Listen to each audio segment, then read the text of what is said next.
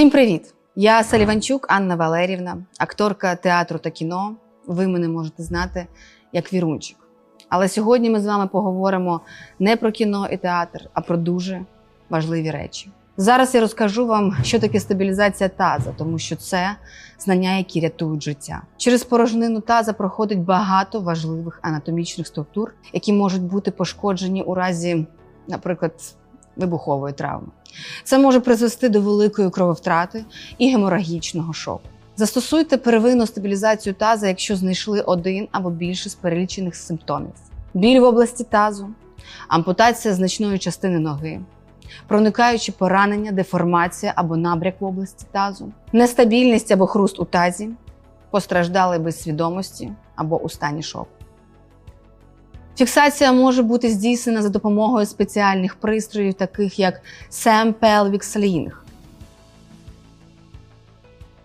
Розповсюдженою помилкою є встановлення тазової шини занадто високо. Правильно встановлювати тазові шини шляхом центрування над великими вертлюгами стегнової кістки.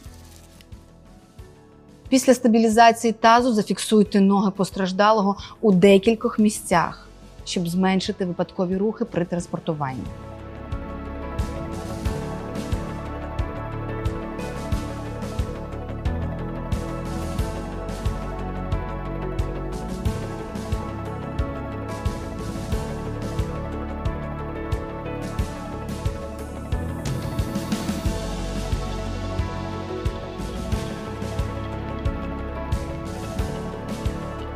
Ми підготували це відео разом з фондом Пульс, який абсолютно безкоштовно навчає військових так меду.